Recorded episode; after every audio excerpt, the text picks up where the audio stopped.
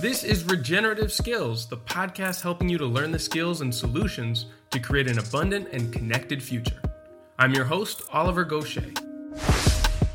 So, I know there's a lot of buzz and interest around agroforestry and food forest these days, but do you really know what the difference is between an orchard and a food forest? Or how to choose the right species for your climate and soil conditions? How about companion plants in the various strata of a forest? And if you're looking to make money and sell products, how can you make a business plan and calculate expenses and profit from a system that could take years to mature? Luckily, my friend Jacob Evans and I will be covering all of that and more in our upcoming course on profitable syntropic agroforestry. In the beautiful setting of the Spanish coastal mountains, Jacob and I will take you through the practical learning experience of designing and planning all the way to putting plants in the ground for a profitable syntropic agroforestry enterprise. Early registration discounts are now open for this five day course from April 13th through the 18th, and because of COVID precautions, spots are limited, so be sure to register right away. Just follow the link on the website or our link tree on Instagram for all of the details. Now, if on the other hand you already know what you want to plant and have a design ready to go, I can help you out there too. If your project is located anywhere in continental Europe, you can get the trees you're thinking of planting and a group of volunteers to help you out to get them in the ground absolutely free. I've connected with the team at Life Terra to help them reach their goal of growing 500 million trees all over Europe in the next couple of years. It's an ambitious goal and we need your help. Whether you're aiming for reforestation, planning an orchard business, adding perennial alleyways or hedges to your farm, or simply inspired to plant a food forest in your backyard, we can help make your project happen with free trees and planting support. So, if you sign up through the link on the website, I'll also offer a free project consultation to make sure that you get started with a good plan and understand how the process works. Just fill out the information through the link and let's get planting. Hey, and welcome back, everybody.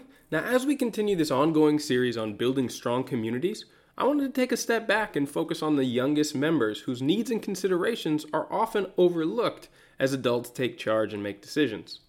Now, of course, childhood education, especially nature reconnection and environmental knowledge, has come to the forefront of my thinking this year, especially since my sister and her three little girls came to visit from where they live in Kuwait for the whole month of January.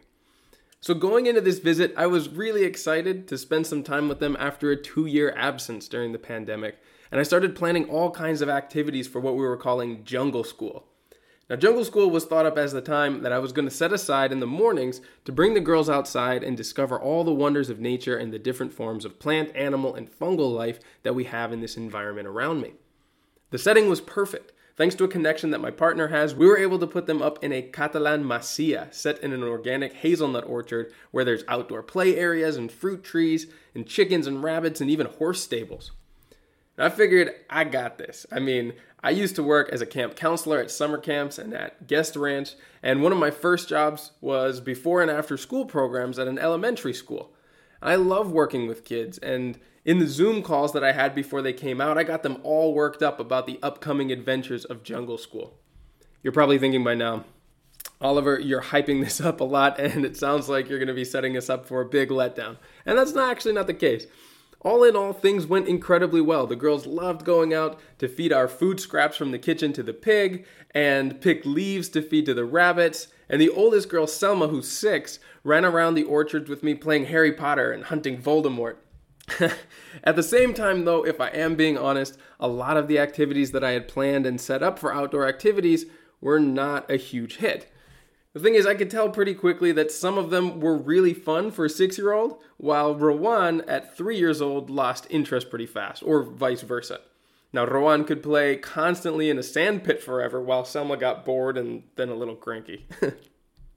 Now, all of this is to say, I got a renewed respect for the insight that it takes to plan nature activities for kids and the thoughtfulness that's required to guide them through environmental learning in a way that connects with young digital natives. Luckily for me and all the rest of us, there are some amazing resources out there that can help us out. And so I reached out to Jacob Rodenburg, the co author and the author, respectively, of The Big Book of Nature Activities and The Book of Nature Connection. Both of these titles focus on unique ways that Jacob has learned to engage children and adolescents with the wonders and science of nature. Jacob is the executive director at Camp Kawartha, an award winning summer camp and outdoor education center which uses music, drama, hands on exploration, games and activities, and more to inspire awe and wonder for the local environment. He teaches part time at Trent University, where he spearheaded the development of an Eco Mentor certificate program for teacher candidates, which was subsequently adopted by several other universities. As well as publishing numerous articles on children, nature, and the environment, Jacob has worked in the field of outdoor education for 25 years and recently received the Ontario Society of Environmental Educators Award for Leadership in Environmental Education. Now, in this interview, Jacob and I unpack the myriad reasons why it's so important for children to learn to connect with nature at an early age and the potential consequences of nature deficit disorder if they don't. We start by exploring ways to get kids outside in the digital age and to inspire them to connect with the outdoors through their own unique motivations. From there, we go into activities for kids at different ages and development stages, different sensory activities that help to connect beyond just seeing, and fun activities for different seasons during the year. Jacob also shares with me some of his own learnings and observations from decades of working in environmental education for kids, and his personal favorite games and projects to encourage young people to develop their own love for the natural world. I had so much fun with this interview and I came away with a ton of great ideas for when my nieces come to visit me next time. And also know that for those of you who are interested in checking out the two books that Jacob wrote, my friends at New Society Publishers have offered to give away free books to subscribers to this podcast. And if you hang out until the end of the episode, I'll let you know how you can win your very own copy. So, with that all out of the way, I'll hand things over now to Jacob Rodenburg. First of all, how did you get started with working with younger people, children and adolescents, and teaching them and guiding them through reconnection through activities in nature? That's a very good question. I think I can credit my parents in growing up as a wild child, which meant in those days I was kicked outside and left to romp and explore and what a wonderful gift that was. I think for my parents, it was more just to get us out from under their feet.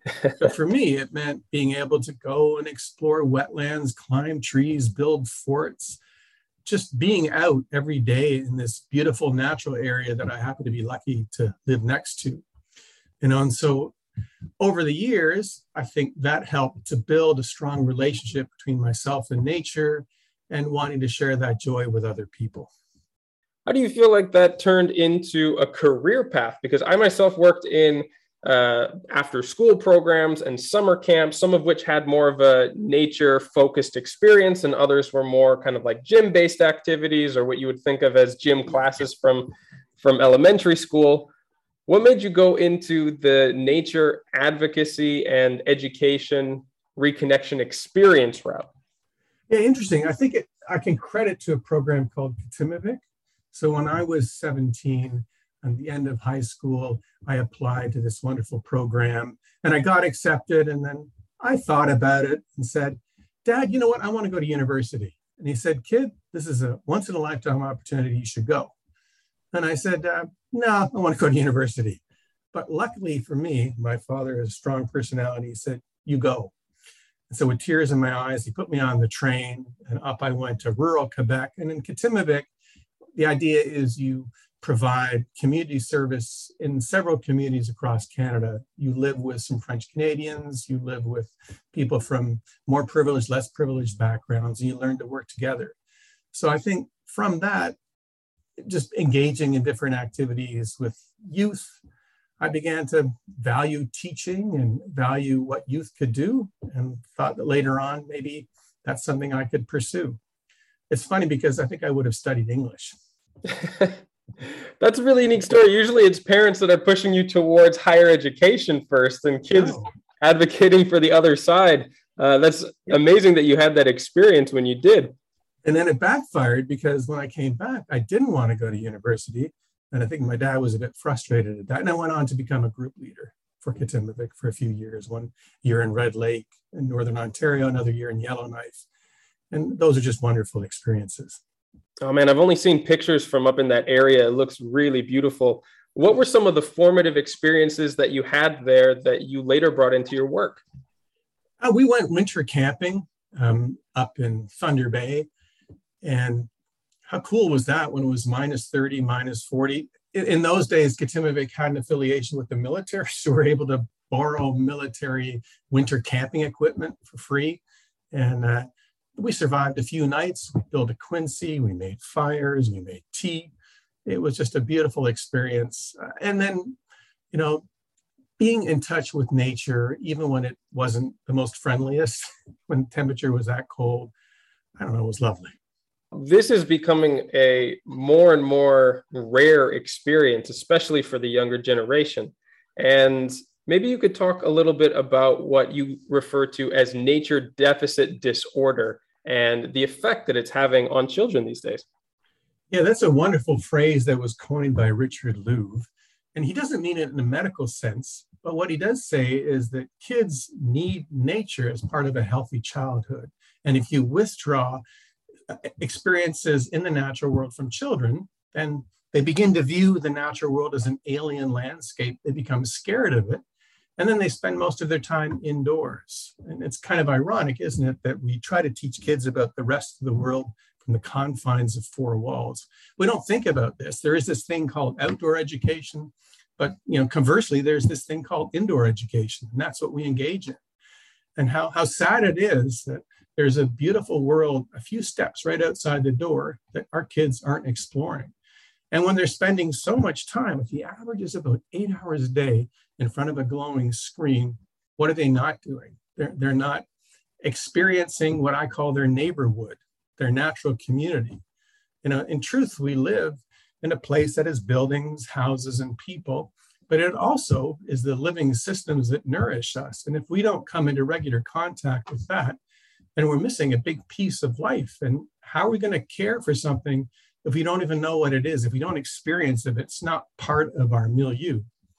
So, what I would love to do is to teach kids um, that the natural world is part of their community. And it's so full of wonderful stories from the little chickadee that at this time of year is calling out madly for its mate, Speedy, to the squirrels and the chipmunks that are busy trying to find mates as well. There's an explosion of life that happens in spring. And, you know, just to share that joy, it's so important. Yeah, it's strange how this is no longer normal when it has been throughout all of human history. What were some of the contributing factors that have made it uh, a common thing to educate children indoors and the concept of outdoor education and nature connection to be an extracurricular almost as an optional thing that is not as necessary as it clearly is. Yeah, I think it, a lot of it has to do with liability concerns that principals are worried that it's dangerous out there, that children are going to get abducted or they're going to get bitten. Um, and sadly, you know, we think about risk tolerance, we most of us hop into a car every day. There's probably a one in 80 chance that we'll get into an accident sometime in our lives, or you know, stairs. Uh, every 10 minutes, someone falls downstairs and hurts themselves in North America, and yet we tolerate that. But when it comes to going outside, the chances of actually something happen are very slim. But the opportunities there are so wonderful from you know playing just using natural materials, for example, a stick. The organic forms of nature invite creativity and creative thought. You know, that stick becomes a magic wand or the mast of a ship, or it could become a sword, or it could become the pillar of a castle. Um, and allowing kids to play in nature activates their imagination and creativity in a way plastic toys could never do. And when you're playing together in nature, then uh, what happens? Well, you learn to cooperate, learn to problem solve. Um, you just learn to imagine. Yeah, absolutely. And it seems like the first step, of course, is getting kids outside. And it seems like the easiest thing in the world, depending on who your kids are. I know it was not a challenge for my parents. Even growing up in Minnesota with like six months of winter, we were rushing to get outside all the time.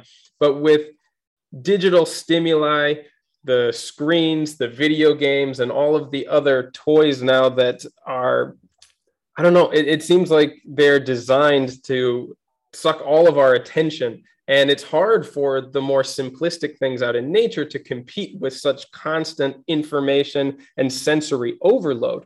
What are some of the steps that you've taken to help kids to get outside as something that isn't looked at as a chore or sometimes a punishment, like go outside, you're being too rambunctious.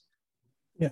One of the things I've been loving to do lately is practicing sensory awareness activities. Because if you think about it, when you're hunched over a computer screen, everything's squeezed into two dimensions, hermetically sealed. You're only activating your sense of sight and your sense of hearing, but those other senses are, are missing. In fact, some people have called it sensory anesthesia, where you but our senses are designed to connect us fulsomely to the natural world. And I believe that if kids aren't activating their senses, if they're not in nature, they're missing a piece, a feeling of belonging to something bigger. And maybe that's contributing to a sense of loneliness they have because they don't feel like they're part of the life systems that nourish us all.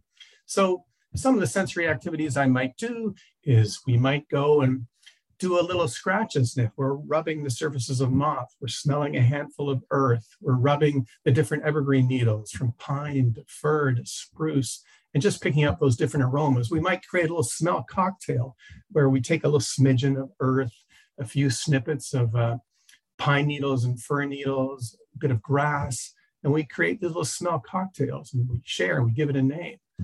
Or we might take an empty frame, you know, and even just if you flip one hand up flip the other hand the other way, you're isolating a piece of nature and you're looking at it in a unique perspective. But an empty frame, like an empty cardboard frame, you can take some clothespins and hang it up somewhere and get a beautiful view of nature.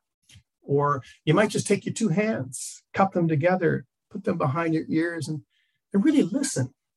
I mean, some people are so good that they can recognize the sounds of different trees as the wind tosses their branches just by the, the, sound alone, like the whooshing of a white pine or the chattering of an aspen. You know, uh, other things I love doing is just exploring. I, I remember once taking my kids to this beautiful overlook. We hiked, oh, it must have been an hour to get to the top. I was sweating. And I was taking it all in, you know, lakes sparkling in the distance. I could see uh, the tops of trees. And my kids were hunched down looking at ants.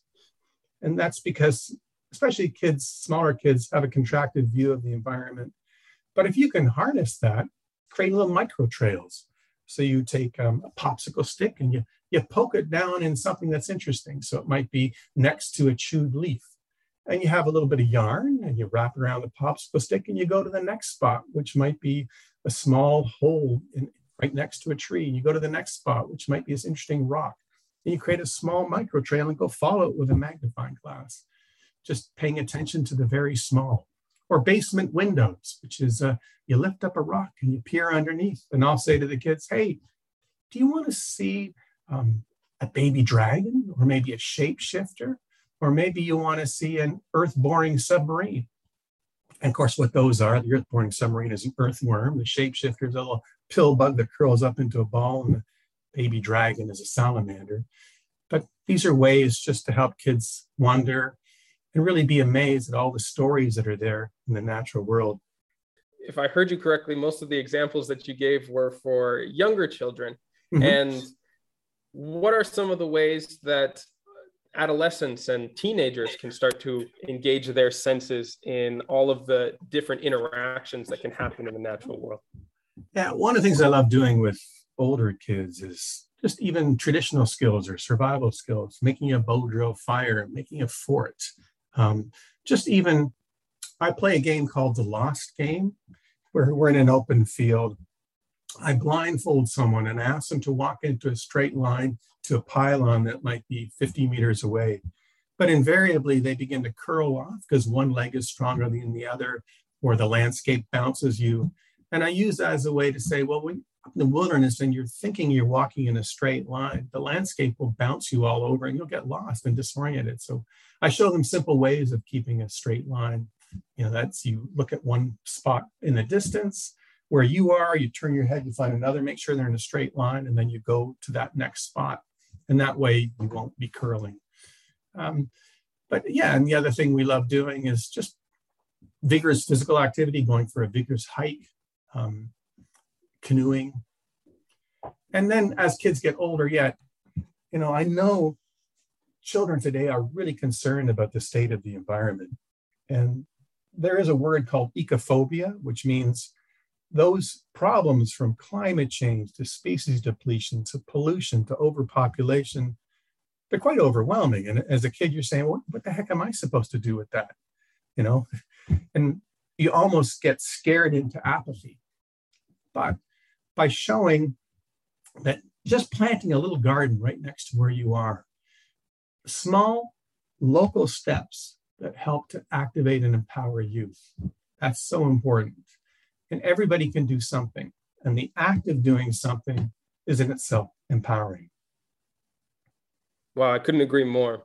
Now let's dive even deeper into this level of activities and engagement for children of different development levels. So, mm-hmm. you know, at different ages, children connect with nature in different ways at different growth and development stages. How can you use this knowledge to help select activities that each age group will really engage with? Interesting. So, one of the things that um, the organization I work for, Camp Kawartha, has done is we created something called the Pathway to Stewardship and Kinship. So, if people want to look that up, and what we've done is we have funding to figure out well, what are the key seminal experiences every child needs from the time they're born to the time they graduate from high school to be an engaged steward. And we define stewardship as someone who cares for each other and cares for the land. So, little kids, really, it is focusing on sensory awareness. But as kids get older, um, it's almost like ever widening fields of self.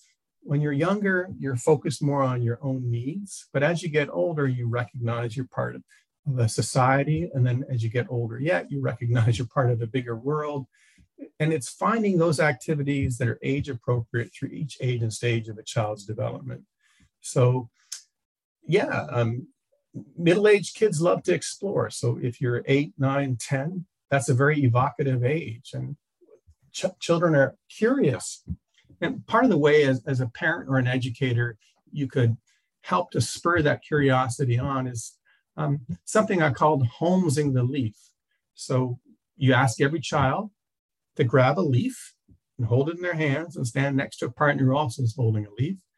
And you say, I don't know if you ever heard of Sherlock Holmes, but Watson, who was Sherlock Holmes' sidekick, would always say, Watson, how is it you figured out the answers to those mysteries? And Holmes would say, My dear Watson, you see, but you do not notice. So then, in the spirit of Sherlock Holmes, each person looks at their leaf and they start with a statement I noticed that. I noticed that this leaf is different colors on both sides. I noticed that this leaf has more pronounced veins on the back. Ooh, I noticed that the leaf has pointy edges or an insect's been chewing it. What do you notice? And the next thing after that is, I wonder. I wonder why this leaf is green. I wonder why it fell off the tree. I wonder what insect ate this leaf. And really, if you think of the engine of learning is curiosity. So, as a parent, as an educator, if we can harness that curiosity and really help kids to ask those wonder questions. At the very end of this exercise, you can also say, huh, it reminds me of, well, this leaf reminds me of the fact that spring is coming and new leaves will be forming. Um, this leaf reminds me that, well, eventually it'll fall into the soil, it'll decompose and help other things to grow. So that sequence from observing to wondering to thinking about relationships really helps kids feel more connected to the natural world around them. I love that because one of the things that I often talk about on this show is the process of observation of nature and learning how to read a landscape. And it can be hard to develop those skills if you don't have much reference or training from doing it when you were younger. And in developing this observational skill, it's almost exercising it like a muscle it trains your eyes to notice things and distinguish different life forms, different stages of development, different interaction patterns. And I can imagine this leads to an overall feeling of more familiarity and less less foreignness yeah. from the inner the the environment around you. Yeah, absolutely. And those wonder questions and those curiosity questions are so important. And as parents and as educators, we can either shut it down or we can encourage it. And So often I've heard a parent say, Oh, Johnny, put that down. That's gross. A spider, yuck. But if you can just bite your tongue and say, That's really interesting. Huh. I wonder what kind of spider that is. Maybe you should go look it up. By showing an interest, that you're cultivating that sense of curiosity and legitimizing what that kid is feeling. And um, the, the more that you can spur that on and encourage it, the better. And the more a child will wonder. And you don't need to know the answers to it. You, you just need to make the effort to find out more. And for every one answer, it opens up a whole myriad of new questions. Absolutely. And, and really, and, and you think about it too, you know, the traditional nature educator was very encyclopedic. You'd walk around and you say, oh, yeah, oh, look at that. That's an elm tree. And over here, yes, that's a. So they'd be labeling. But that's not the way our brains work. Our brains are designed to listen to stories. For thousands upon thousands of years, that's the way knowledge was transmitted. So it's better when we're in nature to, take a, something like a cedar tree and find out what is the story of that cedar tree. Like it grows in alkaline soil, its wood is rot resistant, it's a great place for animals to live. You know, you can make a tea because it's rich in vitamin C. So dive more deeply, find out the story, the character of that particular thing. Which brings me to another point too, and that is the tendency of all of us to um, really think of nature as a resource that only exists for human consumption instead of you know thinking about it as a, a living entity that has a right to exist and what you can do is animate the landscape so my wife jessica who runs a waldorf-based school um, she's really good at that so the kids will go out to let's say grandfather rock or heart tree and by using these names, she begins to give the land personality and imbue it with a bit of spirit. And kids connect more deeply that way. So, and if you go to the same spots over and over again, you're starting to build a relationship with that piece of land. And let's think about the language of relationship, right? Uh, when you have a relationship with somebody, it takes intention, mindfulness, hard work, commitment those same things can apply to a piece of land too, right? Intimacy of, of going over and over again, of practicing reciprocity and gratitude and thanks. We can do that as parents. We can help kids to get really intimately acquainted with a piece of land so they learn to love it. You know, and, and by loving it, they'll want to learn more. Really, you know, there's a wonderful quote which says, knowledge without love will not stick. So if, if we want kids to protect the environment, love the environment, then they have to be in it and develop a relationship with it. Uh, the First Nations, where, where I am right now, um, it's the Anishinaabe, Ojibwe, and they have this beautiful word called Anikana, which means all my relations. So their view of nature is that it's part of their family the sky, the earth, the soil, the plant, the insects, the birds, wouldn't it be nice if we too could practice relating to nature in that fulsome way? Absolutely. And it seems like one of the progressions of going on that story, that journey with the environment that you live in, is seeing its progression through different seasons and its transformations. And I know you've got some wonderful activities for each of the major four seasons. Can you talk about how interaction may change or opportunities might evolve through the transformation over time. Yeah. I'll just say a few of some of my favorite activities for each season of the year, and hopefully, excuse me, resonate with your listeners. I love doing mushroom prints in the fall so that you harvest the cap of a mushroom you place it on a piece of paper and you put a glass over it, leave it for 24 hours. And what will happen is the spores will fall off and make this beautiful mushroom print. And that's the way that people who study mushrooms identify mushrooms. So you can make mushroom prints. Another is in the fall or even in the spring, but fall works. You take a clothespin and you put your name on it. So just write your name on the top of the clothespin and clip it to a leaf and then go to that same leaf every day uh, for the next you know three four weeks and just watch how it changes over time because you don't really notice that but if you focus on one small piece you can really see how quickly it changes, how it changes color, it shrivels. You could even um, do nature sculpting. All you have to do is search Andy Goldsworthy online.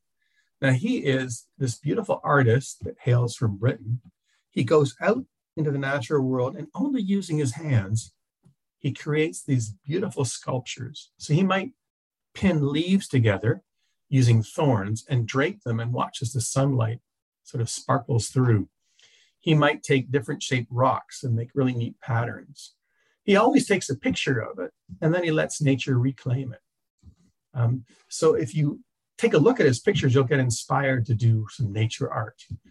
Now, I'm always careful about making sure that we practice reciprocity, which means if we're going to ever be taking something from nature, we, we give more back. So I'll sprinkle wildflowers, seeds, I'll uh, maybe plant a, a tree. The operating principle is you always give more than you take. In the wintertime, you might follow animal tracks. And remember, every animal that walked by in the snow left a story behind. So you can ask, well, what way was the animal going? Often leave a scuff mark at the back of its print. Was it walking? Was it running? Was it eating? What was it doing? Um, what are the shape of its footprints? And if you follow for a bit, you can almost imagine what that animal was doing. You can catch a snowflake in the winter. All you do is you take a black piece of Bristol board, laminate it if you can. If not, just make sure it's cold. And when it's gently snowing outside, maybe minus five, catch a snowflake and look at it with a magnifying glass, and you'll see beautiful stellar dendrites, uh, maybe hexagonal plates. But you'll be amazed at how beautiful these crystalline structures are. If you, if you want a challenge in the winter, you, you can take a little yogurt container and fill it with hot water. And then try to make a nest and see if you can keep that container warm. Come back in a few hours and see how you did. And then remember, that's how animals survive the winter. In the spring, I love teaching people about pishing. If you're in the woods and you hear a chickadee calling, chickadee, start this sound. Psh, psh, psh. Birders call it pishing. And it makes chickadees and nuthatches and kinglets really curious and they'll come up close. I've had as many as 60 chickadees almost within arm's length as, as I'm pishing. Or you might just listen to the different frogs that are starting to sing in the spring. You've got the bullfrog, you've got the green frog, mm, mm, mm, or the toads.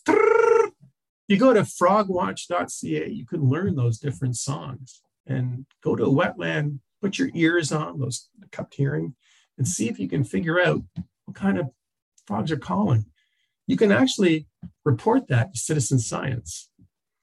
In the summer, you might think about fireflies and calling them in. If you have a little Indiglo watch, you can mimic the pattern that fireflies make and attract them. Or you can look for insects pond dipping. Take a net from the dollar store dip it into ooze of a pond, and maybe you'll find a, an underwater jaw thrusting bug snatcher, a baby dragonfly. They live in the mud and they have this labium that unfolds to catch their prey. There's all kinds of wonderful critters that are hidden from view in a pond that are so worth seeing. Those are just a few activities and many more in the book, but I hope that helps. Absolutely. Man, my imagination is going wild and not only about other things that I could find around these new environments that I constantly get to see, but also with memories from my childhood and how much I would have loved to do, you know, similar things or I, I didn't have many people to actually show me around and teach me. A lot of it was just self-education and exploring with my friends, although mm-hmm. there's certainly nothing wrong with that either. But you mentioned something that I really want to dive deeper into, and that's that concept of reciprocity, because I think it's so important not only to see the outdoors as something that we go out to observe, but develop relationships and ways of interacting in order to deepen the connection. Yeah. If ever I have a message that I want to convey, it's it's this. People are talking about sustainability and sustaining. and that word implies a steady state, but it doesn't suggest that things will get better. It'll only stay the same. If we want things to get better, we have to go beyond sustaining. And the word that I'm loving these days, and the word that I would like people to think about, is regenerative. The word, it's part of this podcast, right? That means that if you take a corner of your backyard and you plant shrubs and wildflowers and bushes that bear berries and put in butterfly houses, it's amazing how much life you can attract even to a small spot. So, you know, it's in environmental education, we're always talking about mitigating harm. Let's let's do better than that. Let's let's do more good. Let's see if we can bring nature back in a way, we practice nature apartheid, don't we? We create these cities with massive amounts of concrete. We relegate nature to over there. It's time to bring nature back. And we can do that. We can infuse nature in our built spaces, both inside and outside, by creating butterfly gardens, by having native plant species, by even having um, plants inside. But the more that we make nature proximate and right there, the more we'll love and interact with it, and the more we'll value it. And certainly, these concepts are not just for kids or adolescents. How can adults use these activities for their own reconnection with nature? Yeah, you know, I think we were all born to yearn to connect to nature. And that once we start doing that, practicing sensory awareness, exploring, just going for walks, the more we will feel connected to something bigger than ourselves the more, more we will feel less alone and more nourished. So every day, get a bit of vitamin N, vitamin nature. A dab will do you. Doesn't have to be long, but just sitting in a park and really activating all your senses at once. What does this place smell like? What do I see? What do I hear? Try to get outside of yourself and into the world around you and drink it in through the magic of your senses. I think you'll feel in a way less lonely and more complete. Hmm. And what advice do you have for people who are looking to take on an educator or a guidance role in helping others, especially children, to begin to reconnect in this way? Yeah, I think I think it starts with just taking kids outside. It starts with building that intimacy with place and then thinking about, well, you know, here we are. What can we do to make this place richer, what would seven generations say from now about how we're caring for this space? Would they approve of what we're doing? Um, and what would seven generations back say about what we're doing? So, what small acts can we engage in that will make this space more nature rich, more beautiful, more vibrant? And maybe it just starts with a tiny, small few wildflowers. And each year you build on that. But that's the question that we need to ask. Can we do more good than harm? Can we make this place better? Now, I'm also curious about some of the things that you personally have learned over your own years and experiences in observations and working with so many students. Mm-hmm. Um, I've learned that kids love to engage in activities and exploring. So I don't have to know tons. I just have to give kids the chance to explore. So we'll take exploration dice. And what that is, is wooden blocks I've created. Six sides, I'll put all the six directions on one block. And on the other, I'll put a number like 6, 12, 10, 24. And we'll roll the dice and it'll say, okay, northwest 24. So we'll all turn northwest and we'll take 24 paces and then we'll hunker down. And at our feet, we'll discover something. It might be a spider's web, it might be a hole in the ground, but this bounces us around the landscape to places we never would have gotten to. And it just shows that everywhere you step, there's something to discover. So, yeah, um, what have I learned? I've learned that kids are born explorers and I just need to let them explore. I have also learned that the more I know about nature, the more I know nothing at all. I'm in kindergarten. I'm in, I'm in awe of my friend Drew, who I wrote the big book of nature activities with. He is a consummate naturalist, and those are so few and far behind. So if you go for a walk with Drew, it'll take you maybe an hour to go 100 meters because he just knows so much about everything. And what I love, it's it's embodied knowing. He, he doesn't have to abdicate his knowing to a device and look something up. It's there in his head and it's there in his heart. There's something more powerful about that way of knowing that comes from years of experience that's deep inside of him and that really is it's beautiful and so seeing as we're in kind of a reconnection stage right this is to mm-hmm. imply that we are not very well connected right now what vision for a more reconnected future do you think that we can reach so right now um, i'm really inspired by the work of someone who created the concept of a living building. His name is Jason McLennan. And Jason McLennan is an architect, grew up in Ottawa, and eventually moved to the States. And he once looked at a tree and he said, hmm, just by virtue of being there, that tree does more good than harm. It uptakes carbon, it gives out oxygen, it aerates the soil, it provides food to animals and insects, it's beautiful. Why can't a building be like that? So he created this idea that buildings can actually do good on the landscape. So we've created a building called the Camp Kawartha Environment Center that embodies many of those principles. So, like a tree, it produces more energy than it uses. It's made out of non toxic materials that, when its useful life is over, like a tree, it'll return to the soil there's more nature in and around the spot the building occupies than before the building was built. It has, um, it's positioned to receive solar power, so it produces more energy than it uses. It's passive solar, meaning in the wintertime, sun streams in and helps to heat the building. There's so many principles there that we can learn from. So if we can build in a way which sort of aligns with the principles of nature, of cycling, of producing more energy, of actually having more nature in and around our built spaces. That's the answer. That's what we need to be doing. And when kids see this, they really are motivated and empowered by that notion that people and nature can share the same spot so that both can thrive. Look, Jacob, I can tell that you're inherently a very curious and inquisitive person. And I'm wondering what you're inspired by or working on or developing at the moment. What are you looking forward to?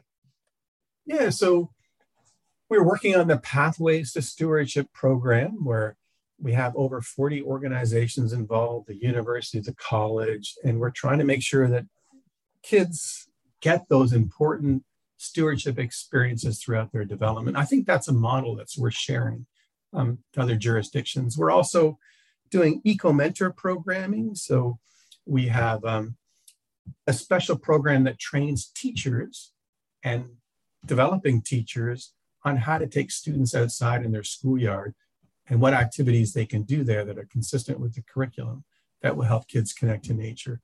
And just recently, um, this model has gone national online. So we're able to reach faculties of education across Canada. Um, and we're also working with early childhood educators. So, but really, I think we need to build and live in a new way, which brings nature back. That excites me. The whole idea of, of being regenerative, of doing more good than harm. And if I have a role to play in helping with that, I'd be very happy man uh, that concept that idea really resonates with me as well. It's part of what this podcast is based around aiming to do. And i really think that we need to explore more how to intervene and inspire the younger generations so that they can take on the work that is going to be otherwise very insurmountable without their help. Yeah. What are some of the biggest roadblocks that you see? What are some of the biggest challenges that you're working to overcome in that regard yeah, I think it's just the sheer amount of time the kids are spending inside in front of computers. And I'm not dissing computers, they're a valuable tool, but like any tool, you need to learn to use it properly. So the easiest way to counteract that is to help teachers and parents recognize the value of being outdoors, connecting with nature. And if we can train parents and educators to be the gatekeepers, to open up the doors to nature and to bring nature inside, I think that will go a long way to helping kids care for this earth that we all share. Amazing. And I feel like I had cut you off there just before I asked this last question. Was there something else that you wanted to say? Oh, I was just thinking about the idea of agency, empowerment, and hope. And, and that is, you don't want to give a kid a problem that they don't have the ability to solve for the age that they're at. In fact, everything you do hopefully inspires kids to want to do more. So think carefully before you know you start talking about climate change and how dire that all is. Instead, it starts with developing a close and intimate relationship with nature. And, and really, climate change is a symptom of our broken relationship to nature. We're doing what we're doing to the earth because we really have not had a good relationship with natural systems and we're not thinking about how to care for the world that we're living in. We wouldn't be doing these things if we had a fulsome connection to nature. Absolutely. And look, Jacob, I feel like there are still a lot of things that you are touching on here that we could explore for a long time. But how can others get in touch with you and learn more about the programs and uh, this pathway to stewardship and kinship program, especially?